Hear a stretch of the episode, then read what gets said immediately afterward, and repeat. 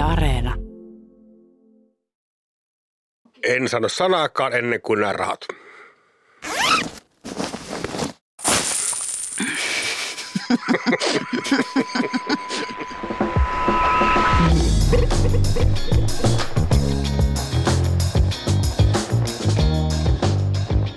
Hei vaan hei.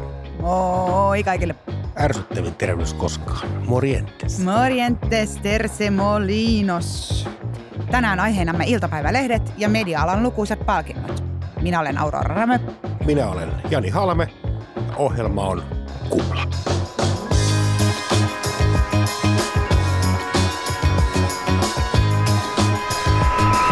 Kupla. Mun pitää aina tehdä sulle tunnustus. No, Miettii, mitä mediaa mä eniten päivässä käytän. Nyt arvioin tässä avaus- tai vilkaisukertoja, en välttämättä niinkään kokonaisminuutti tai tuntimäärää. Niin Se on iltasanomat. okei. Okay.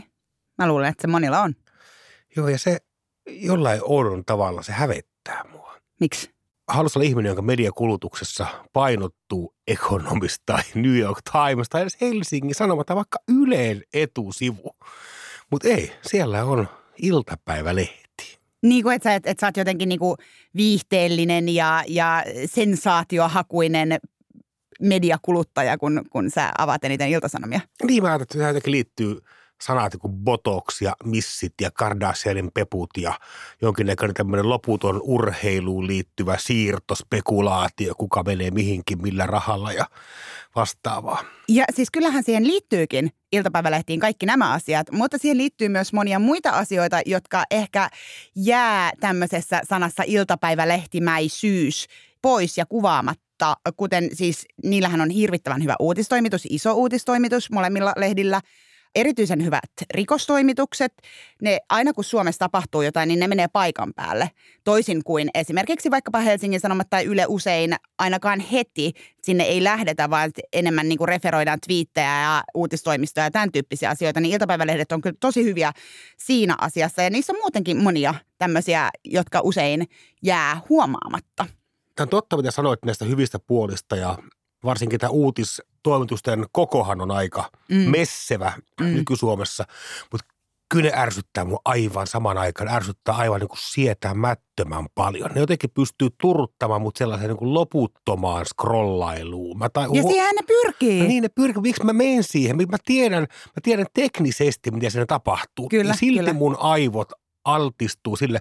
Mä niin kuin, mua ei kiinnosta radiotoimittajien kokemukset kesägrillailusta tai nämä mysteeriotsikot piinaa mua ja mua ärsyttää se sanoma median jatkuva ristiin markkinoiminen, Mm, mm, koska mm, mm, Yle mm. pitäisi tehdä ihan samaa ja Tai kenenkään ei pitäisi tehdä sitä ollenkaan. kaikkien pitäisi tehdä sitä ihan huomattavissa määrin enemmän. Niin se ristiriita myös riipii mua, että kovia uutisia, hyvä uutistoimitus, ollaan paikan päällä, on lukijakuvaa, sitten tulee kaiken näköistä niin kuin jumppakovista ja lihaskimppua ja höttöä ja hölöä ja niin kuin älyllistä lössöä ja, Ja-! Ja, ja siis kyllähän on myös niin, että vaikka on kovia uutisia, niitä myös niin kuin venytetään jatkojuttuihin ihan tolkuttomasti. Että, että kun huomataan, että okei, nyt tämä vetää tämä tulipalo täällä Karjaalla, niin sitten tämä toimittaja, joka siellä paikan päällä on, joutuu väkisin keksimään siitä niin kuin aina uuden ja uuden kehityskulun ja otsikon, vaikka mitään muuta ei tapahdu kuin se tulipalo, mutta koska ne ns. vetää ne jutut, niin, niin näin tehdään. Ja tämä on nimenomaan klikkijournalismia, mikä taas on täysin päinvastoin kuin mitä iltapäivälehtien päätoimittajat meille kertoivat, kun Kuplan toimituksesta heille soitettiin. me luovuttiin hetkeksi aikaa mediakritiikistä ja siirrymme mediakritiikittömyyteen. Me annoimme Ilta-Sanomien päätoimittajan Johanna Lahden ja Iltalehden päätoimittajan Perttu Kauppisen kehua pojottaa nyt omia lehtiään ja medioitaan aivan vailla estoja.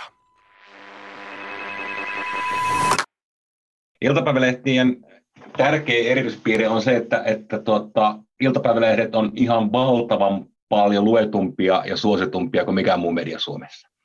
Ja, ja sitä ei, ei, ei käytännössä niin kuin ymmärretäkään. Että, että, että jos molemmilla iltapäivälehdillä Suomessa on, on tällä hetkellä joka viikko semmoinen niin kolme miljoonaa lukijaa, niin mikään tuota, muu valtakunnallinen uutisväline ei pääse, pääse niin kuin lähimaillekaan. Iltalehden juttuja luetaan enemmän kuin Helsingin Sanomien, Maikkarin ja Ylen juttuja yhteensä. Ja sitten ei ole niin kuin pelkästään niin kuin yleisön laajuus, vaan, vaan sitten myös se niin kuin lukemisen määrä.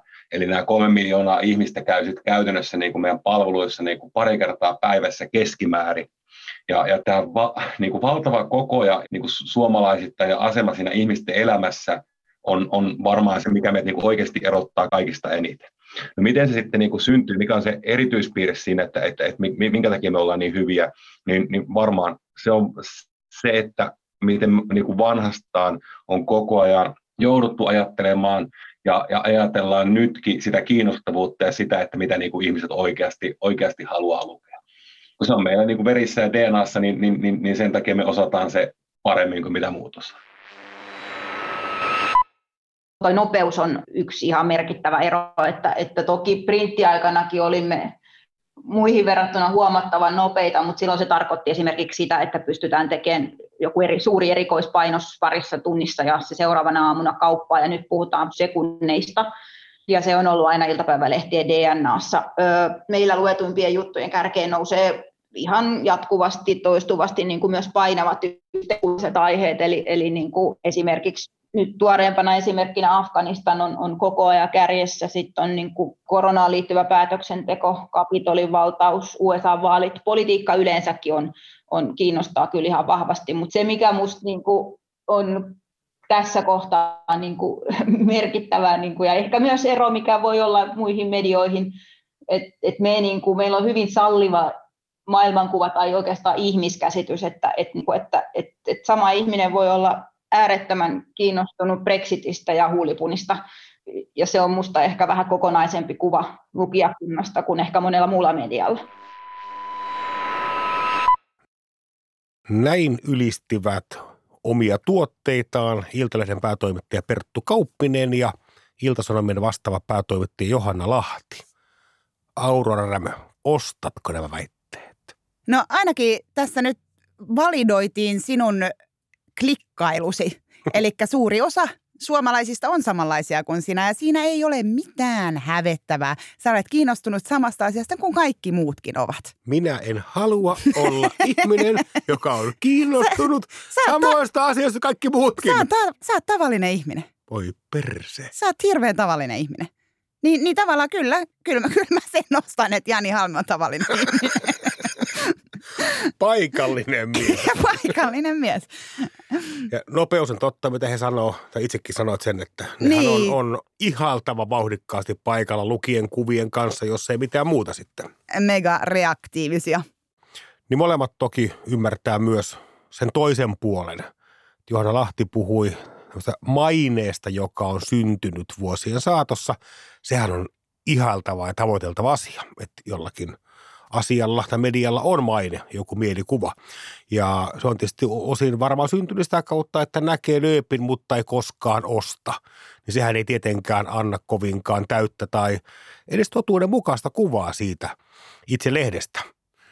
Ja molemmat painotti sitä, että eikä toisin kuin luullaan, niin yksittäisen ikään kuin sen päivän pääjutun merkitys on lopulta verrattain pieni. Että se on vähän jo vanhakantinen ajatus, että tehdään ikään kuin yksittäisiä painokkaita juttuja, millä myydään se kokonaisuus, sitten tulee vähän muuta myös siinä kalvan päälle, vaikka nykyään tämä kokonaisuus on tärkeämpi. Niin ja tämähän nyt on semmoinen asia, minkä, minkä iltapäivälehtien päätoimittajat varmaan mielellään sanoo, että, että näitä ei tehdä ikään kuin clickbaiteiksi, mikä nyt tietysti voi ajatella olevan heidän kokonaisuuden katsontansa kannalta totta, mutta että onko se sitten ihan reaalimaailmassa totta, niin siitä nyt tietysti voi olla montaa mieltä. Ja mä samaan aikaan luulen, että he myös kaipaa vanhoja aikoja, missä välttämättä eivät koskaan olleet edes mukana.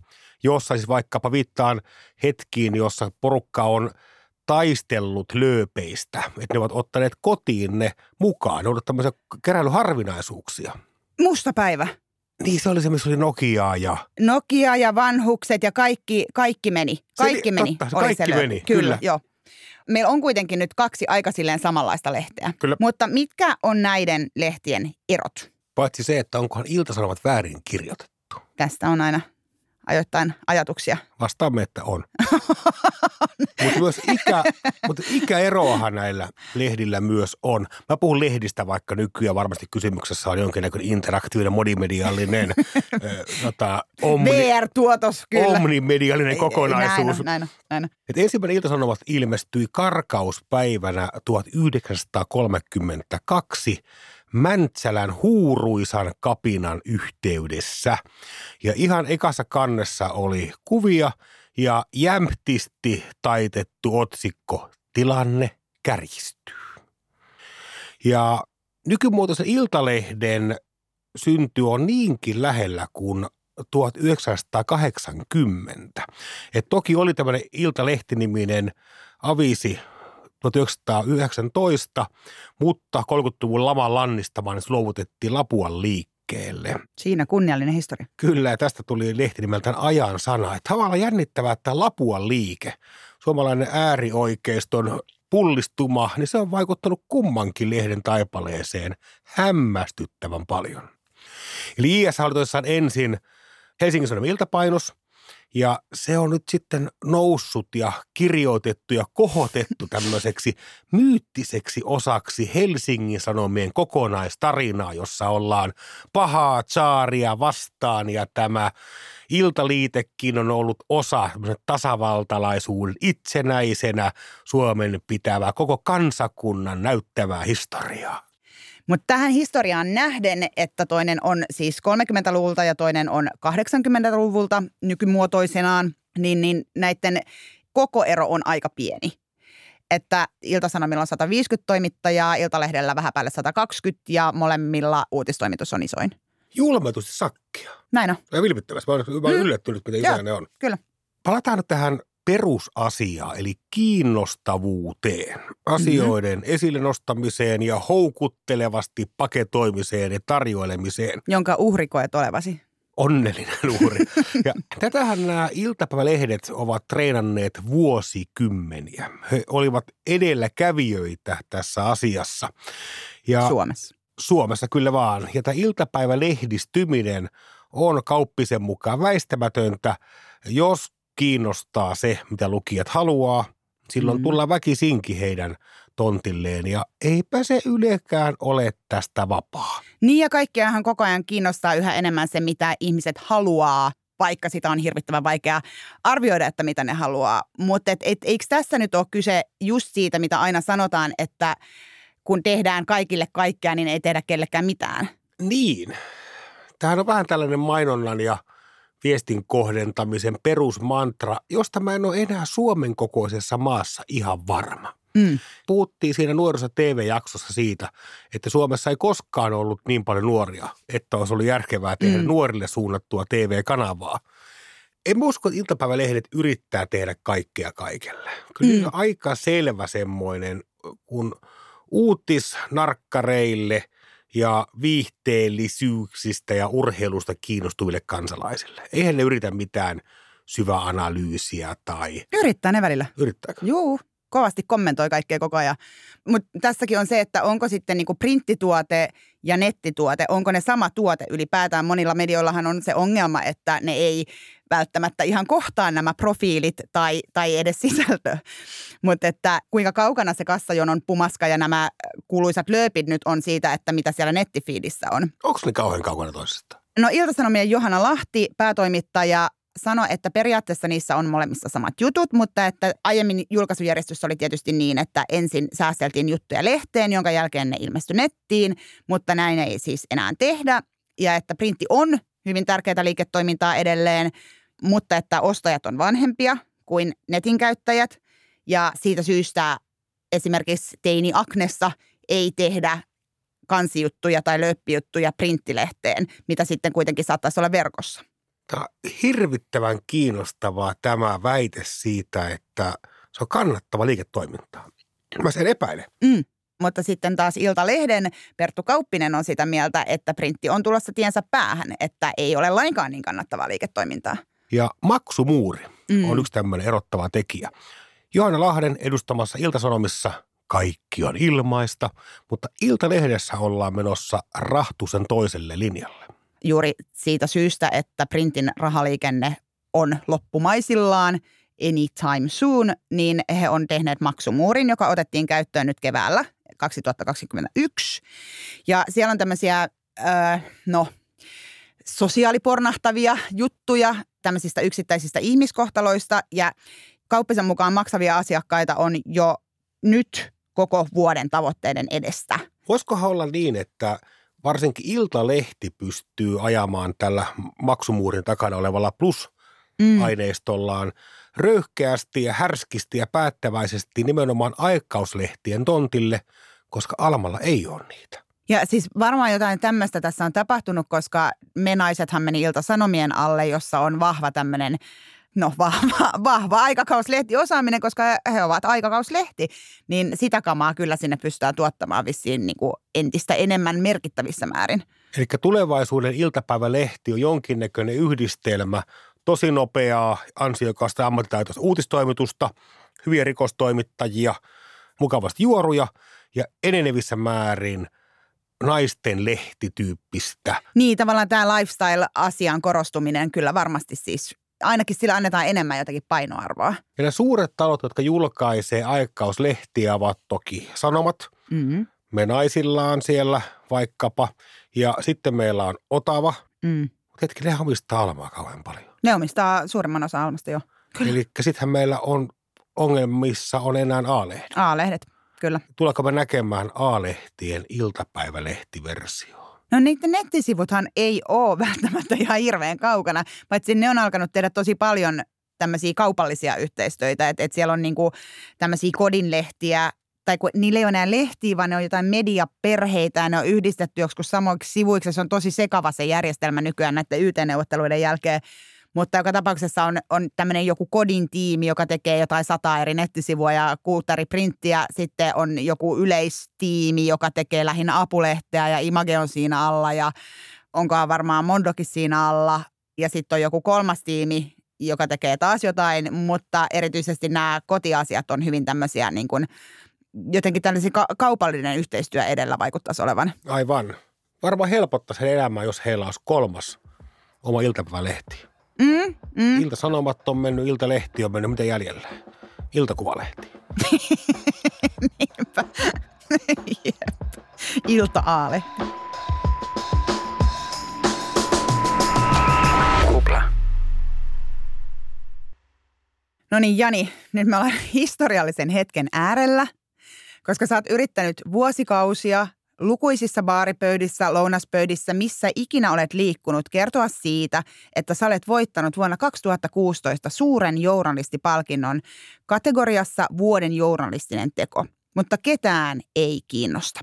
Nyt haluamme kertoa tämän teille, hyvät kuulijat.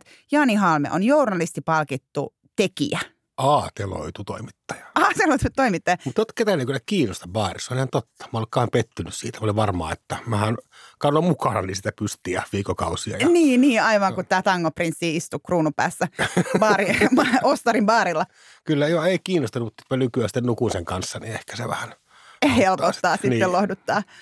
Sut palkittiin siis Kotimaan katsaus videosarjasta, Kyllä. jossa sä luit ääneen pieniä uutisia paikallislehdistä. Kyllä. Ja näitä seurasi Twitterissä yli vai noin 200 000 ihmistä. Vähintään. Vähintään kyllä. Sanalta haeton. Ja, ja palkintoperusteessa ei jännästi kyllä kehuttu saa toimittajana tai edes okay. ihmisenä yhtään mistään, vaan mainittiin, että hankkeen tarkoituksena on paitsi muistuttaa Suomen rikkaasta paikallislehdistöstä, myös rikkoa kuplia ja vähentää vastakkainasettelua Helsingin ja maakuntien välillä. Eli sut on siis palkittu siitä, että sä tilasit kotiin lehtiä ja luit niitä ääneen. Ja no se oli 163 lehteä, mikä on paljon, mutta vielä paljompi, eli suurempi kysymys on, että olisitko tässä ilman tätä palkintoa? Mä en missään tapauksessa olisi tässä ilman tätä palkintoa. Mulle journalistipalkinnosta oli ihan verrattomasti hyötyä. Okay. Kukaanhan ei koskaan sano, että – tuutko meidän lehteen kolumnistiksi, koska sait tämän palkinnon. Ei kukaan koskaan näin sitä asiaa muotoile. Mutta jostain kaikista syystä mulla työtarjousten määrä kasvoi tämän pokaalin jälkeen. Sä sait niin sanottua kuuluisaa näkyvyyttä. Varmasti näin. Ja sitten mä sain rahaa siitä. Paljon sä sait? Seitsemän puolta. Niin just, aivan, aivan tämä, tämä Bonnier raha. Kyllä, ja sillä mä maksoin loppuasuntolainani Parikkalan talostani. Okei, no niin. Olen ruotsalaisten mahtisukujen rahalla syöttänyt ne tonne kasvavaan Itä-Suomen metropoleihin. Mutta palkinnoista mulle on ollut muutenkin hyötyä. Siis Joo. selvästikin työelämässä arvostetaan tällaisia, varsinkin alan sisäisiä, tavallaan se, että kollegat palkitsee. Nämä on merkittävä, on ollut aidosti ollut mulle hurjan paljon hyötyä, enemmän kuin mä kehtaisin tunnustaakaan. Okei, okei. Ja siis näitähän on aloittain, erityisesti mainosalalla tuntuu olevan joka viikonloppu jonkinlainen gaala-ilta ja jonkinlainen pystiä, sata pystiä jaossa, mutta tota, journalismissa tai toimittajien ja valokuvaajien kesken näitä on siis Suomen Kuvalehden journalistipalkinto, joka on vanhin ja suurin, saisinko huomauttaa. Sitten on, sitten on 1975 asti tämä pyörinyt. siitä saakka kyllä ja, ja palkintosummaltaan korkein rahallinen palkinto.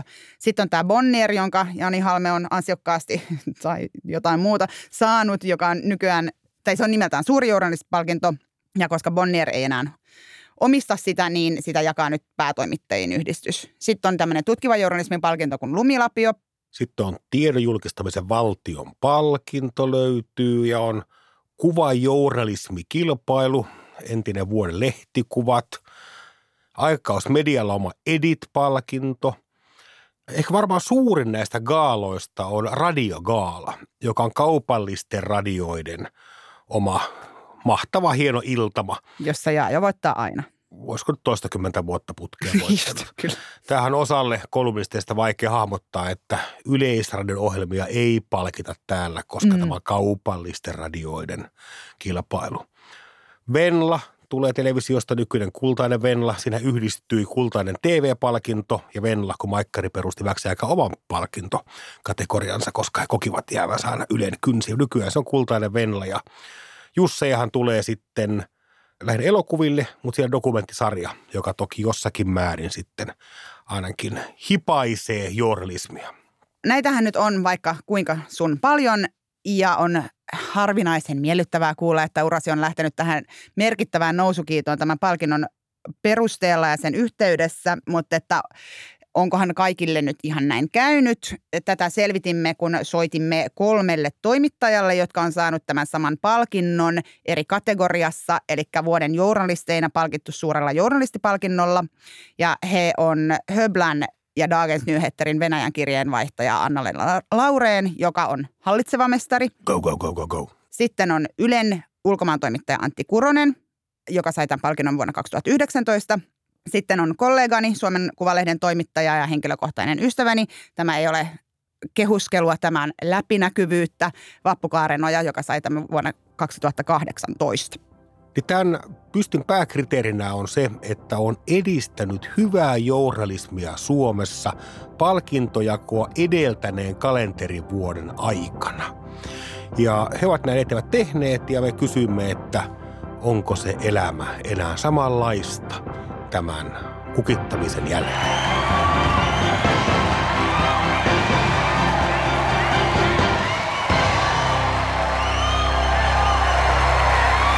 Ei oikeastaan muuttunut mikään. Että oli tosi hyvä fiilis. Meillä oli kah- kahvit sitten toimituksessakin. Ja, mutta mä oon jatkanut ihan mun niin toimenkuvaa ja työtä. Mutta sitten tolleen henkisellä puolella tai noin, niin se on tietysti tosi merkittävä. Ja, mutta sitten mä oon myös saanut, siis mä sain esimerkiksi tämmöisen niin kutsutun rauhanpalkinnon, kun rauhanjärjestöt joka vuosi myöntää palkintoja ja sitten yhtenä vuonna ne halusi palkita jonkun toimittajan niin kuin meidän työstä ja mä oon kiertänyt näitä konfliktialueita, niin, niin mä sain sen rauhanpalkinnon, niin se taas tuntuu tosi kivalta, niin kun se tuli alan ulkopuolelta. Välillä sitä funtsia, että kuunteleekohan kukaan tai katsoako kukaan näitä ohjelmia, mutta sitten kun saa tuommoisen palkinnon tai jotain, niin sitten tulee sellainen fiilis, että okei, okay, että kyllä ilmeisesti ainakin joku joku näitä seuraa. No minulle henkilökohtaisesti se oli aika iso asia, koska mä kirjoitan ruotsiksi. Ja aikaisemminhän kuka ruotsikielinen toimittaja ei ollut saanut nimenomaan tätä palkintoa. Vuoden juttu on, saa, on saatu, mutta ei, ei vuoden toimittaja. Ja se oli mulle, että mä, mä tiesin, että mä sanon rehellisesti, että mä olen varma siitä, että mä en saa sitä joka tapauksessa, koska mä kirjoitan kuitenkin Suomessa pienemmällä kielellä. On tosi tärkeää olla tietoinen siitä, että palkinto on palkinto, mutta silloin ei mitään tekemistä sen kanssa, sun työsi kanssa. Ja ennen kaikkea, jos sä haluat tilaa työelämäsi, niin ajattele koko ajan palkintoja, osallistu joka mahdollisen kilpailuun. Se on varma tapa pilata niin työrauhaa. Myönnän käyttäneeni kerran tätä argumenttina palkankorotuskeskustelussa, mikä on ehkä aika noloa, mutta tota, en mä tiedä, oliko se sitten hyötyä siitä, vaikea, vaikea sanoa. Mutta tota, eipä, ei, en, en mä usko, että siitä on niinku mitään, mitään niinku suurta hyötyä, mutta mä tiedä, että en mä ehkä tiedä, että onko se just se oletuskaan, että, että olisi. Eikö se ole kiva tämmöinen niin kuin diplomi? Ehkä siitä sit sai vähän semmoista niin kuin jotain outoa itsevarmuutta. Toisaalta en mä tiedä, koska on musta Suomessa palkittu myös semmoisia juttuja, mitä mä itse en vaikka ole erityisesti hypettänyt. Eli onko sekin sitten valheellista tämmöinen niin kuin ulkoinen tunnustus, että jotenkin sen varaa ripustaa jotain.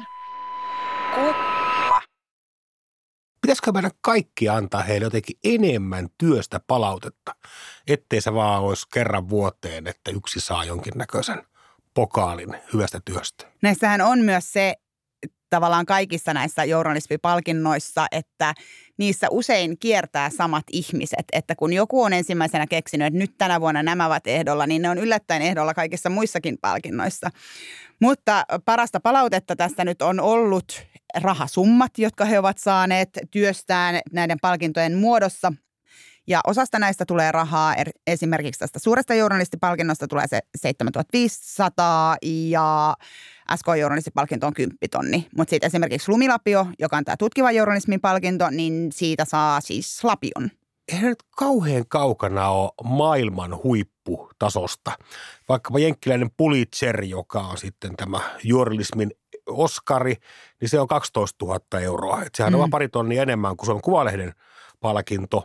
Ja Ruotsissa suuri journalistipalkinto, jossa kuninkaalliset hiltapukuineen ovat paikalla siellä patsastelemassa, niin se on 10 000 euroa, eli ihan sama. No näin, niin kuin, joo, rahasummallisesti kyllä, mutta et muutenhan nämä ei ole lainkaan verrannollisia, että et Jenkeissä lehdet tekee juttuja ihan Pulitzeria silmällä pitäen. Eli se, semmoiset, mitkä on menestynyt aiemmin ja siinä tiedetään, siinä on paljon kategorioita ja niitä tehdään siihen muotoon, mitkä on sitten Pulitzer-palkittavia juttuja. Ja Ylen Antti Kuronen pohdiskeli sitä, että jos olisi saanut Pulitzerin, niin liksa olisi voinut nousta tai tarjoutua uusia työmahdollisuuksia, joita sitten taas Suomessa ei enää oikeastaan ole. Että, että Antti Kuronenkin on sellaisessa paikassa, jossa – mi- mihin sä siitä meet korkeammalle, jos sä haluat olla ulkomaan toimittaja, joka käy sota-alueella? Tämä on aivan ihanaa, että meillä ei ole sellaista tapaa tai perinnettä näköpiirissäkään, jossa tehdään juttuja palkintomielessä.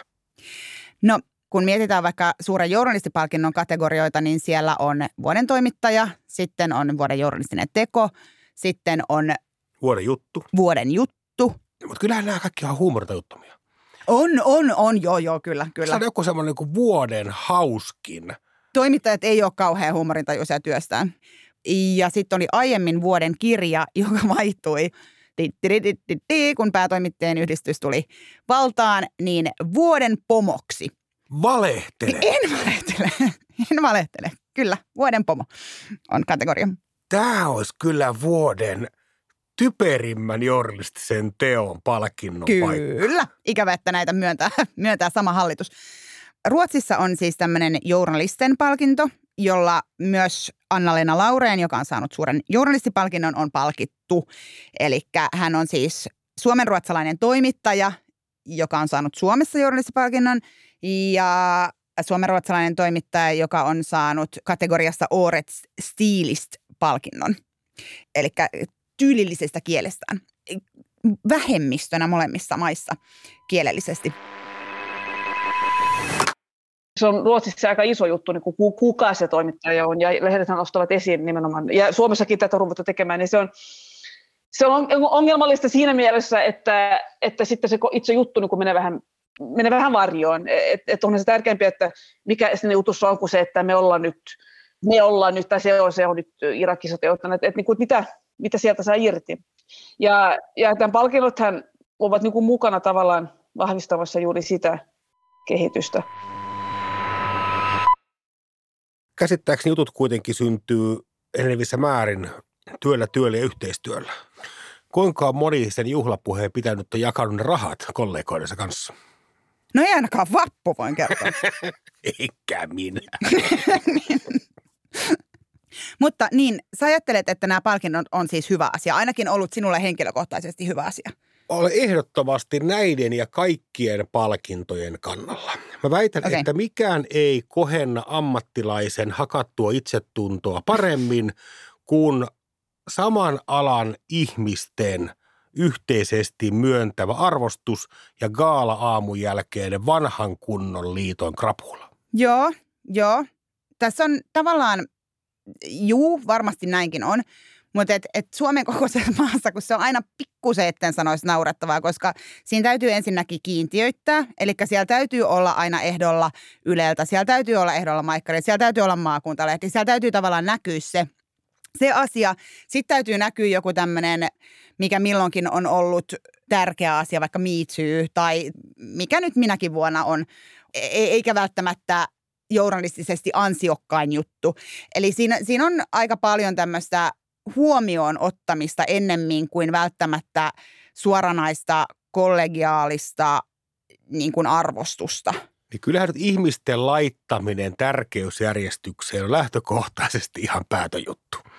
Eli koko urheiluhan on sitä kautta myös ihan niin kuin hölmöä, että ylipäätään näin tehdään, mutta tämähän totta kai pyrkii nämä kilpailut ja kaalat olemaan jonkinnäköinen äh, viestinantoväline – Mm. Nyt halutaan osoittaa, mm. että me alana huomioidaan tämä asia tai me halutaan antaa muualle maailmalle viesti, että tämä on, on tärkeää. Me pidän siksi arvokkaana sitä, että näistä palkinnoista päättää asiantuntijaryhmä.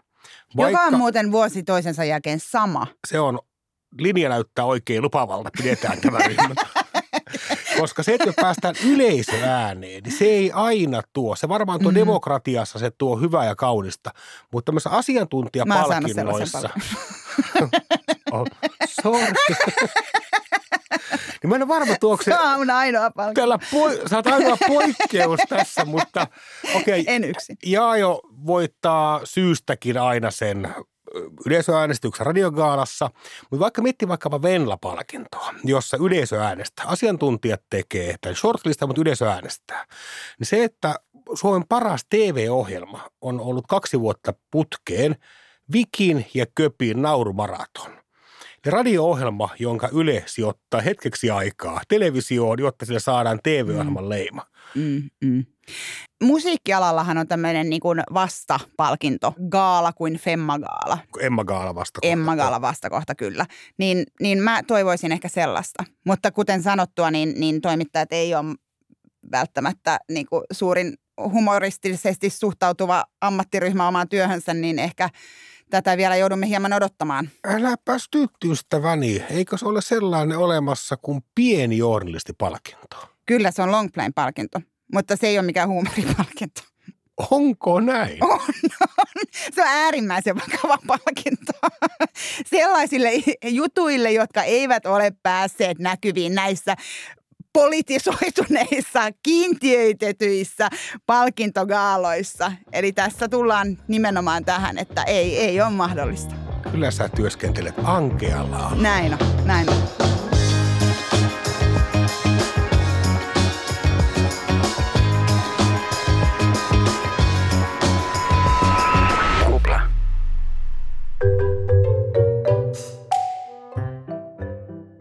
Tämäkin kuplajakso päättyy verrattoman mediaräpylä-palkinnon jakamiseen. Koska mediapalkinnot ovat aliarvostettuja alallamme. Ja iltapäivälehtiä huomioida aivan liian harvoin. Tästä syystä kun olemme juuri tuossa käyttäneet vaikka kuin paljon aikaa iltapäivälehtien kehumiseen, niin haluamme hieman vetää mattoa jalkojemme alta Iltasanomien entinen päätoimittaja Antti-Pekka Pietilä julkaisi juuri parahiksi muistelmateoksen nimeltä Erkon verikoira. Siinä esitetään väitteitä, kuten että Iltasanomat on taipunut Matti Vanhasen pääministeriaikaisen kepun painostuksen alla ja antanut Pietilälle potkut keskustan vaatimuksesta. Räpsä menee tästä uutisoineelle Iltalehdelle. Koska siis paras tapa saada omat väitteensä täysin kritiikittömästi ja tarkistamatta ja toista osapuolta kuulematta mediaan on kirjoittaa kirja. Se referoitiin tämä Pietilän kirja väitteinen sellaisenaan ja vasta jatkojutuissa alettiin kysellä, että miten tämä nyt niin kuin muiden mielestä sitten olikaan mennyt ja mitä, mitä Ilta-Sanomat tähän vastaa. Sanoma konsernissa puhumattakaan. Ja se on aivan erityisen käsittämätöntä sen takia, että tämä tapahtuu siis muidenkin kirjojen kohdalla, erityisesti poliittisten muistelmien usein, koska kirjat saadaan siis toimitukseen ennakkolukuun, embargolla. Siinä on aikaa tarkistaa ja kuulla muita ihmisiä. Joten onneksi olkoon. Onneksi olkoon Iltalehti. Toinen kunniamaininta menee Ilta-Sanomille, joka ei vastaavasti ole uutisoinut tästä kirjasta tämän ohjelman tekopäivän mennessä yhtään mitään.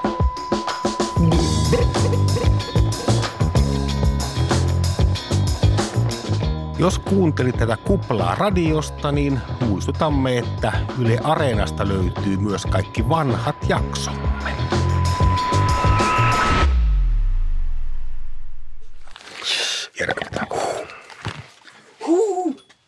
Hauskaa oli.